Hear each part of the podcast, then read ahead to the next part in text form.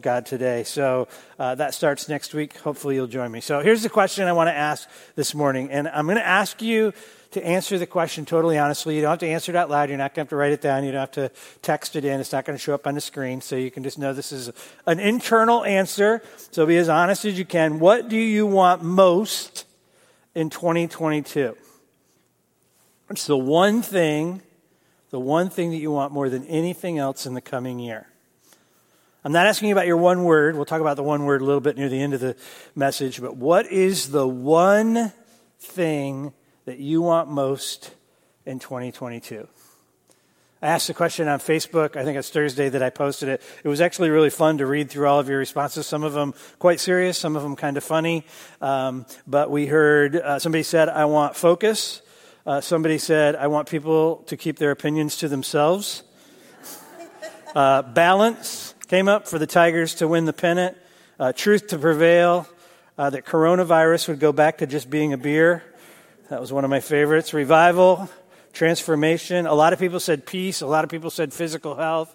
Uh, no more masks. The thing themed around Corona was, was pretty big. No more masks. Uh, that the church would be one. And my conversations with some of you as I asked the same questions, uh, a lot of people talked to me about finances. I want financial freedom was one of the things I heard. Uh, one person even said, I want a large vacation home on Lake Michigan where I can share it with my friends and family. At least they're specific, right? All kinds of responses. I have my own responses. If, if you think about what I want to happen in 2022, I want my marriage to get stronger and, and better. Uh, I want to do a better job with our family finances. I want to have a great vacation this summer with my kids and grandkids and my wife, of course. Uh, I love our summer vacations. Uh, I want to lose 20 pounds. I want to get in better shape. I want to go to Colorado in September and hang out in the mountains with my bow and arrow, which I'm planning to do. Looking forward to that. I want the church to be full again. Uh, I want you and uh, the church to be engaged in what God is doing.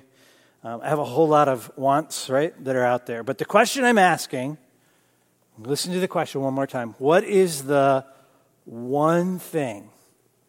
What's the one thing that you want in 2022. Meg and I were talking about this, and she said something that resonated with me. She said, I know what the right answer is. I'm just not sure I'm being honest if I say it. I don't know if you can relate to that, but I can. Right? And the deal is we, we have a whole list of things we want, and that's a good thing. Like, it's okay for you to set goals. It's okay for you to say, I want these things to happen in the next year. I want to be more, you know, more financially responsible. Uh, those are all good things. And it's okay to, to set goals and it's okay to make plans. It's okay to figure out how to do it. I, I encourage you to do that. I encourage you to sit down. I encourage everybody on my staff every year, sit down at the beginning of the year, at the end of the year, and just say, what do you want to accomplish? How many books do you want to read? All those are, are good things, but I'm not asking what, what are all the things you want to do. It's what's the one thing. And this is what I want you to hear this morning. And just, just listen to this. If the one thing, listen, if the one thing is not the right thing, then all the other things are going to come up empty.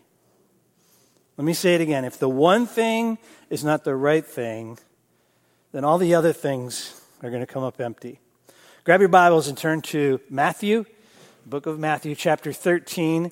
And uh, we're going to see what the one thing that we should all desire actually is. This is a, uh, one chapter where Jesus tells, tells six different parables, six different stories, and all of the stories are his description of what the kingdom of heaven is like, what the kingdom of heaven uh, will be like for, the, for his disciples, how they should begin to understand it. Six stories in a row telling them this is what the kingdom of heaven or the kingdom of God. Kingdom of heaven, kingdom of God, same thing. When you use those, you can use them interchangeably, but Jesus is teaching on the kingdom of God. Actually, this is the subject that Jesus talked about more than any other subject. It's really the theme of his teaching when he was walking the earth. He said that the kingdom of heaven is at hand, right? He's, he's saying it's, it's within your grasp. It's here.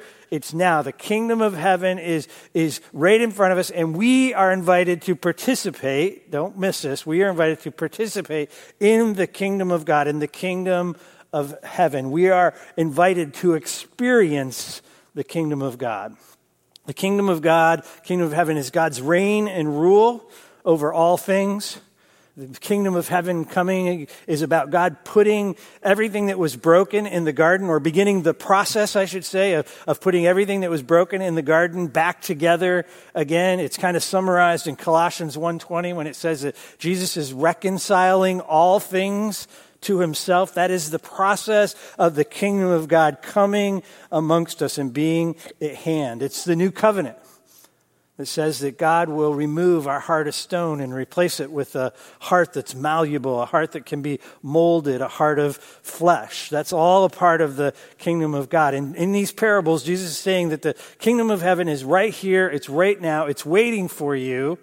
And as you read these, he's telling us that this kingdom of heaven is more valuable than anything you can possibly imagine. So, would you stand with me for just a moment as we read Matthew 13? I'm going to read verses 44 through 46. Again, Jesus is teaching his disciples, and he says, The kingdom of heaven is like treasure hidden in a field, which a man found and covered up, and then in his joy he goes and sells all that he has and buys that field. Again, the kingdom of heaven is like a merchant in search of fine pearls who finds one pearl of great value and went and sold all that he had and he bought it. Lord, I pray that in these next few minutes that you would awaken our spirits. I pray that you would awaken our imagination.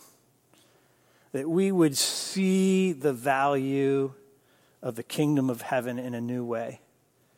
Lord, I pray that you would speak to each person standing in this room, each person on this broadcast, that your Holy Spirit would speak a word to each one of them that would bring about life change. Lord, I pray that we would come to the place where the one thing is the right thing. And I ask this in Jesus' name. Amen. I can be seated. The kingdom of God is at hand right? The kingdom of God is within your grasp if you want it. These are what I would call priority parables. Jesus is telling us if we understood the value of the presence of God and the power of God in our lives, or, or if we truly understood the, the, the glorious benefit of being totally surrendered to God, or if we saw what it, what it really was, if we really could comprehend what it was, we would give anything and everything to possess it. The kingdom of God, the presence of God, I would say the person of Jesus is like a great treasure in a field. It's like a pearl, a valuable pearl, so valuable that the person who discovers it would sell all that they have to possess that pearl, to possess that treasure in the field. Look at verse 44 real quick. There's a, three little words that captured my imagination this week as I was studying, and, and it just, it maybe they're words that I've overlooked in the past, but it says, then in his joy, right? He discovers the treasure in the field. It says, then in his joy, he sells everything. He doesn't just sell it out of, out of obligation, right? He's not saying, well, I guess I have to right? We, the whole point of this is it's not, it's not something we do because we have to do it. We don't do it begrudgingly. But in his joy, knowing how valuable it is, he doesn't take any hesitation to sell everything he has in order to possess this thing, which is the kingdom of God, the power of God, the presence of God, the person of Jesus, all out of pure joy. Let me ask you this question. When you thought about your list of what you want in 2022, is there anything on the list that you would sell everything you have for it to happen? What's the one thing that you want most in 2022? The parable that Jesus is telling us is that the answer should be more of Jesus right? More of his presence in our lives, more of, more of his power in our lives, more of the kingdom of God in our everyday lives. That we would be fully surrendered to his reign and his rule in our lives. That we would be fully used by God because of the power of God in our lives. But here's the problem we, all of us, are broken people. Our wills are broken, our longings are askew, And if we're really honest with ourselves, we discover that we're pretty fickle. Like we're easily distracted, and we often chase things that aren't good for us. If, when I asked the question, more of Jesus wasn't your first response, I would say you are in good company. Romans 3:10 says none is righteous. No not one. No one understands. Look at what it says. No one seeks for God. All have turned aside. Isaiah 56 says, All we like sheep have gone astray. Each has departed to his own way. In Kevin's sermon last week, if you were here, it was a brilliant sermon, but what he talked about is the good shepherd, but he talked about us as sheep. And what did he say? He said, Sheep are dumb. Right? And he said, You're probably going to be offended by that, but, but it's true. Sheep are dumb. We, we know things that aren't good for us, yet we still gravitate towards those very things. We, we know that we are better off in the presence of the shepherd, but we'll wander away from the shepherd right? We know what's good for us, yet we don't often do. We are prone to wander. Here's what I want you to hear on your own, you're a mess, but the good news is you're not on your own. You have the Holy Spirit. You have a, a good shepherd to guide you. The same Holy Spirit that raised Jesus from the dead is in you. And the more you know the Good Shepherd, the more you understand all of the promises that come with the presence of Jesus in your life, the more joyfully you will give up everything for Him. Now, here's the deal I am not a formula kind of guy. As a matter of fact, I'm pretty skeptical whenever there's a formula. So if somebody gives me a book and it says the seven steps to blah, blah, blah, I'm usually like, okay, whatever. Right? I'm just telling you, that's how I am. Or if I hear a sermon about the four steps to yucky, yucky, yucca, I'm like, okay, not a formula sort of guy. But all that being said, I'm going to give you a formula.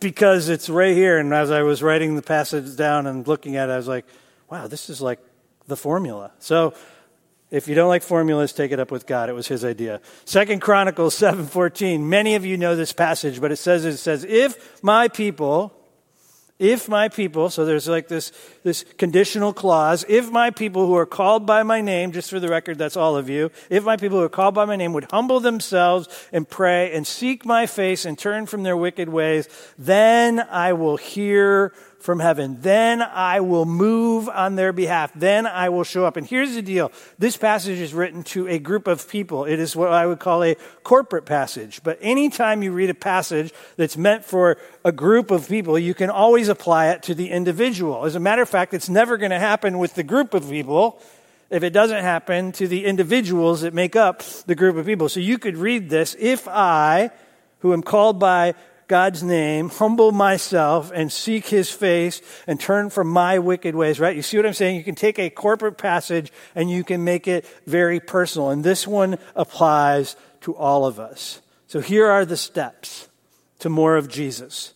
The first is an honest, prayerful, humble, personal assessment right? It requires humility. If my people would humble themselves, why do you have to humble yourself? Because we are prone to think we're okay. We're prone to think, well, I got this all figured out. When I ask the question, if you really have that sense, like Meg was being humble when she said, I think I know what the right answer, but I'm not sure I'm being honest if I say it, right? That's humility to say, man, I, am missing this in some places. Uh, really, Pastor Doug, I'm not sure I really do want Jesus more than anything else. There's other things that are competing for this. That's the humble personal assessment. Like, really ask yourself is this, excuse me, what I want the most? Ask the Holy Spirit to show you. Ask the Holy Spirit if there's anything in your life that offends God. Is there anything in your life that keeps you from having more of Jesus? Anything that, that takes priority over your spending time with Him?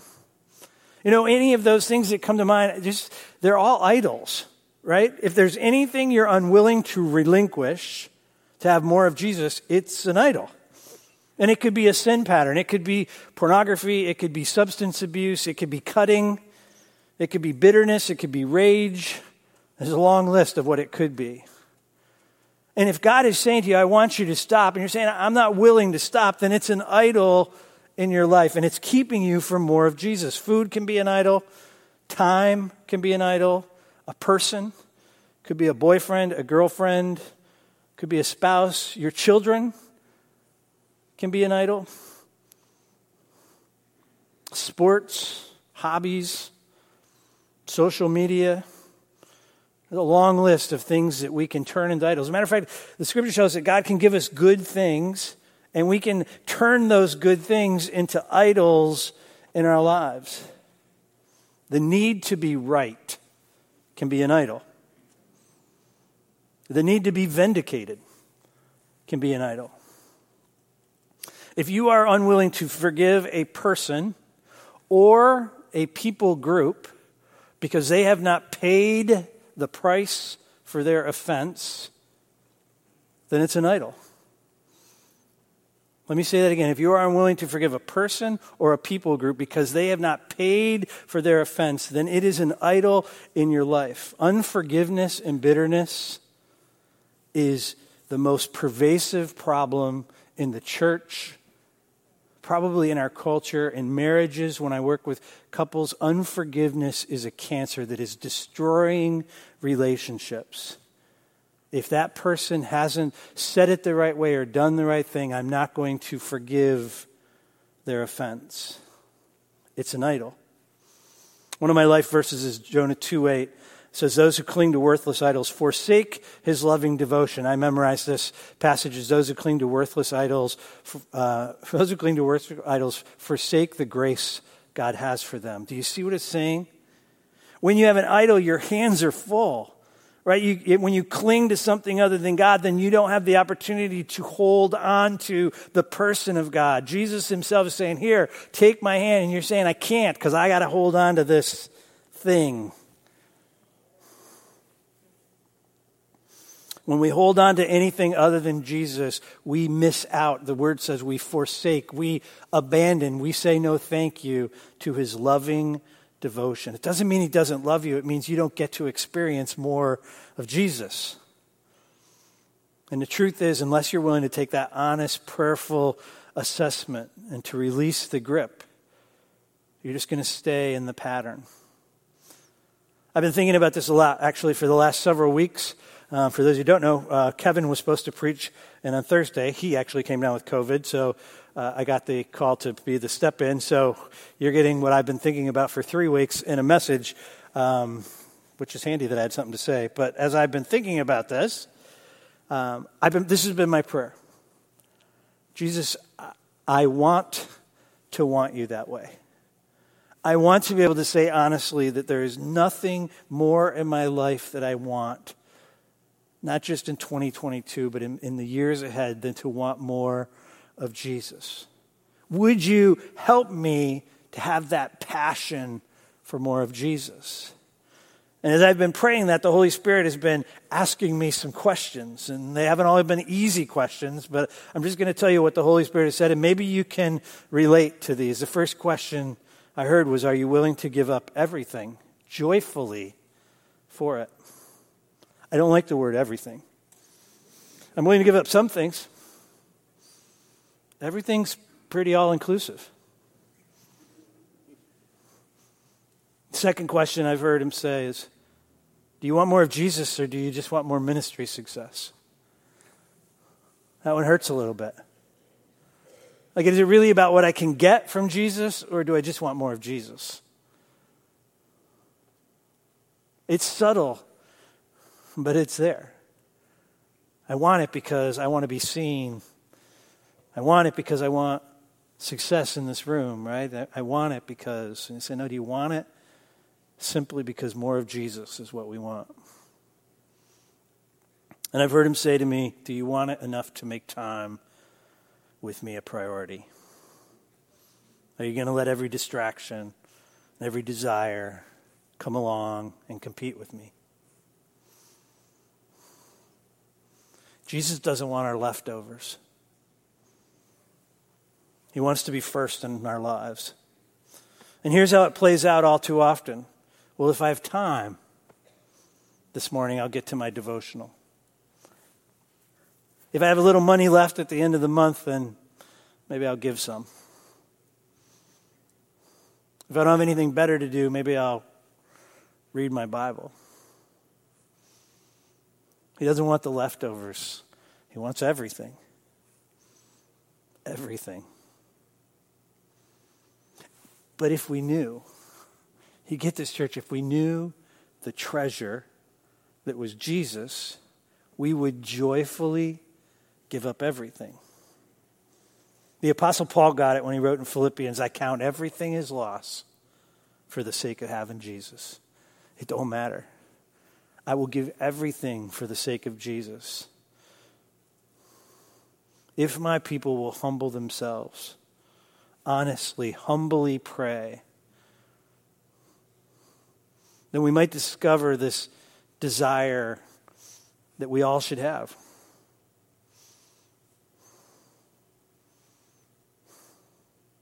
The truth is, as I said, we're all prone to wander. We're all prone to get distracted. We're all fickle. But I want you to hear it one more time. You're not on your own.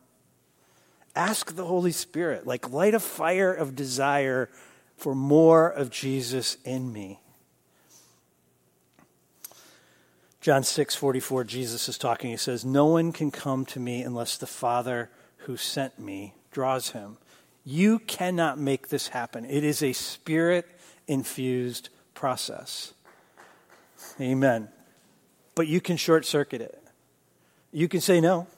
You can resist what the Spirit is doing in your life. You can say no when He asks you to give something up and hold on to that idol and forsake, all right, forsake the grace that God has for you.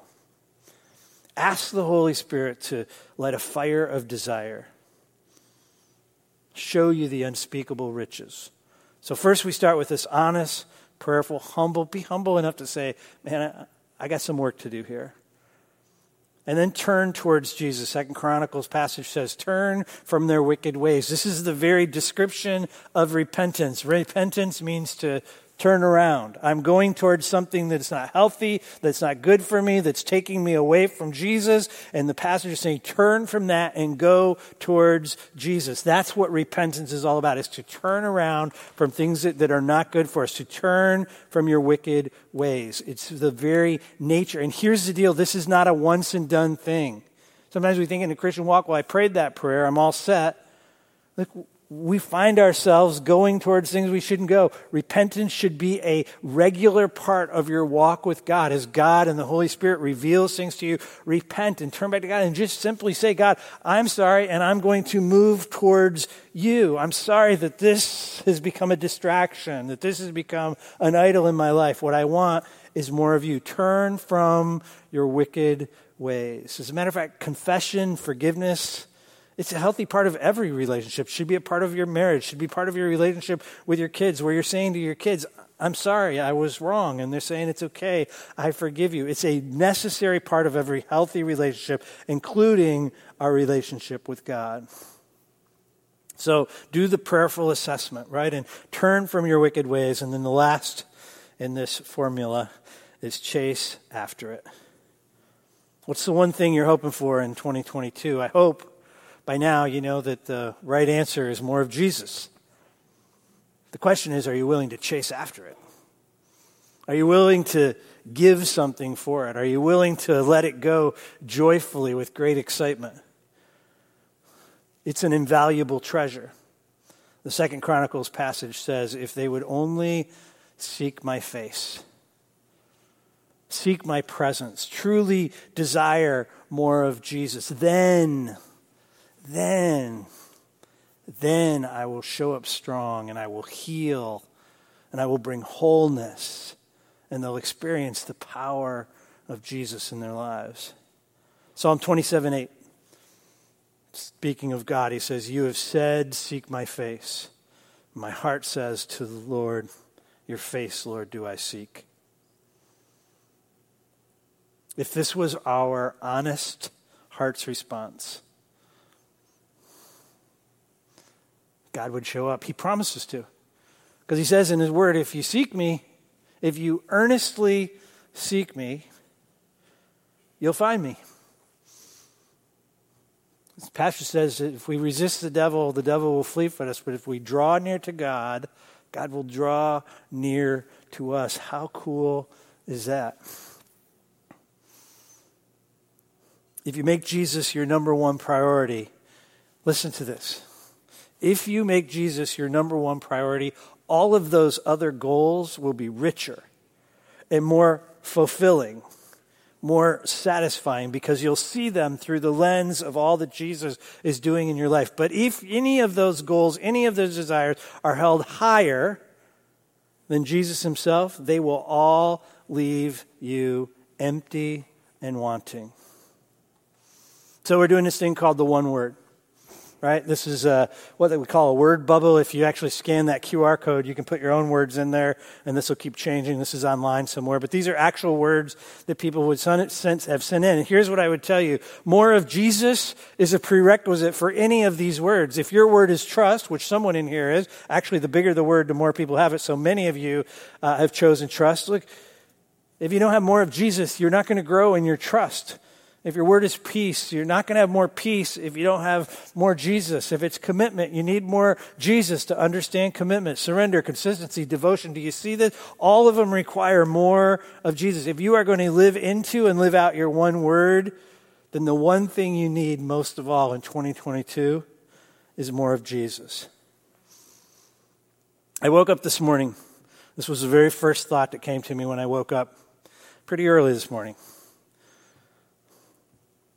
The best thing, listen to me, the best thing, the best thing that you could ever hope for is totally within your grasp. Just let that sink in for a minute. The best thing that you could ever hope for is totally within your grasp. The kingdom of God is at hand. More of Jesus is right here, right now, waiting for each one of you. I want to close by just reading some passages over you. Think of it as a pastoral blessing. But these are some of the writers of scriptures thousands of years ago who got this, right? They understood it and then they wrote it in their poetry. Isaiah said, My soul yearns for you in the night. May my spirit within me earnestly seek you. Psalm 42 As a deer pants for flowing streams, so pants my soul for you. O God, my soul thirsts for God, for the living God. Psalm sixty-three. 63 O God, you are my God. Earnestly I seek you. My soul thirsts for you. My flesh faints for you. Would you just bow your heads for a moment? Lord, would you make these our prayers? I pray that we would be a people that earnestly seek you, that our our primary goal for 2022 and 2023 and in the weeks and months and years ahead would be more of Jesus. Help us to be a people who can honestly hear your guidance, your rebuke when rebuke is necessary, that we would turn towards Jesus, that we would let go of anything that's taking us away from Him. Lord, help me to say, I earnestly seek you. Help us to say, I earnestly seek you. Thank you that you, not, you haven't left us to figure this out on our own, but you have given us the Holy Spirit. Lord, I pray that your Spirit would move in a mighty way in the lives of your people. In Jesus' name, amen. amen. Hey, there were some people that prayed for you before the service. And if I can find it real quick, I'll tell you what they said. This is what they heard the Spirit of God say that there are some people who are just struggling with some deep discouragement. We would love to pray for you. Uh, that there are some who are struggling with hopelessness and they're in the face of a lot of loss and grief. We would love to pray for you as well. Uh, this morning in the first service, we heard somebody suffering with some left knee issues. If that's you, we'd also love to pray for you. There's a number on your screen, actually, a couple of them right here and here. You can call those numbers. Uh, somebody will be with you, but there'll also be people down front here that would love to pray for you. God bless you. Thank you for being a part of Grace. We will see you next week as we start the journey through the minor prophets.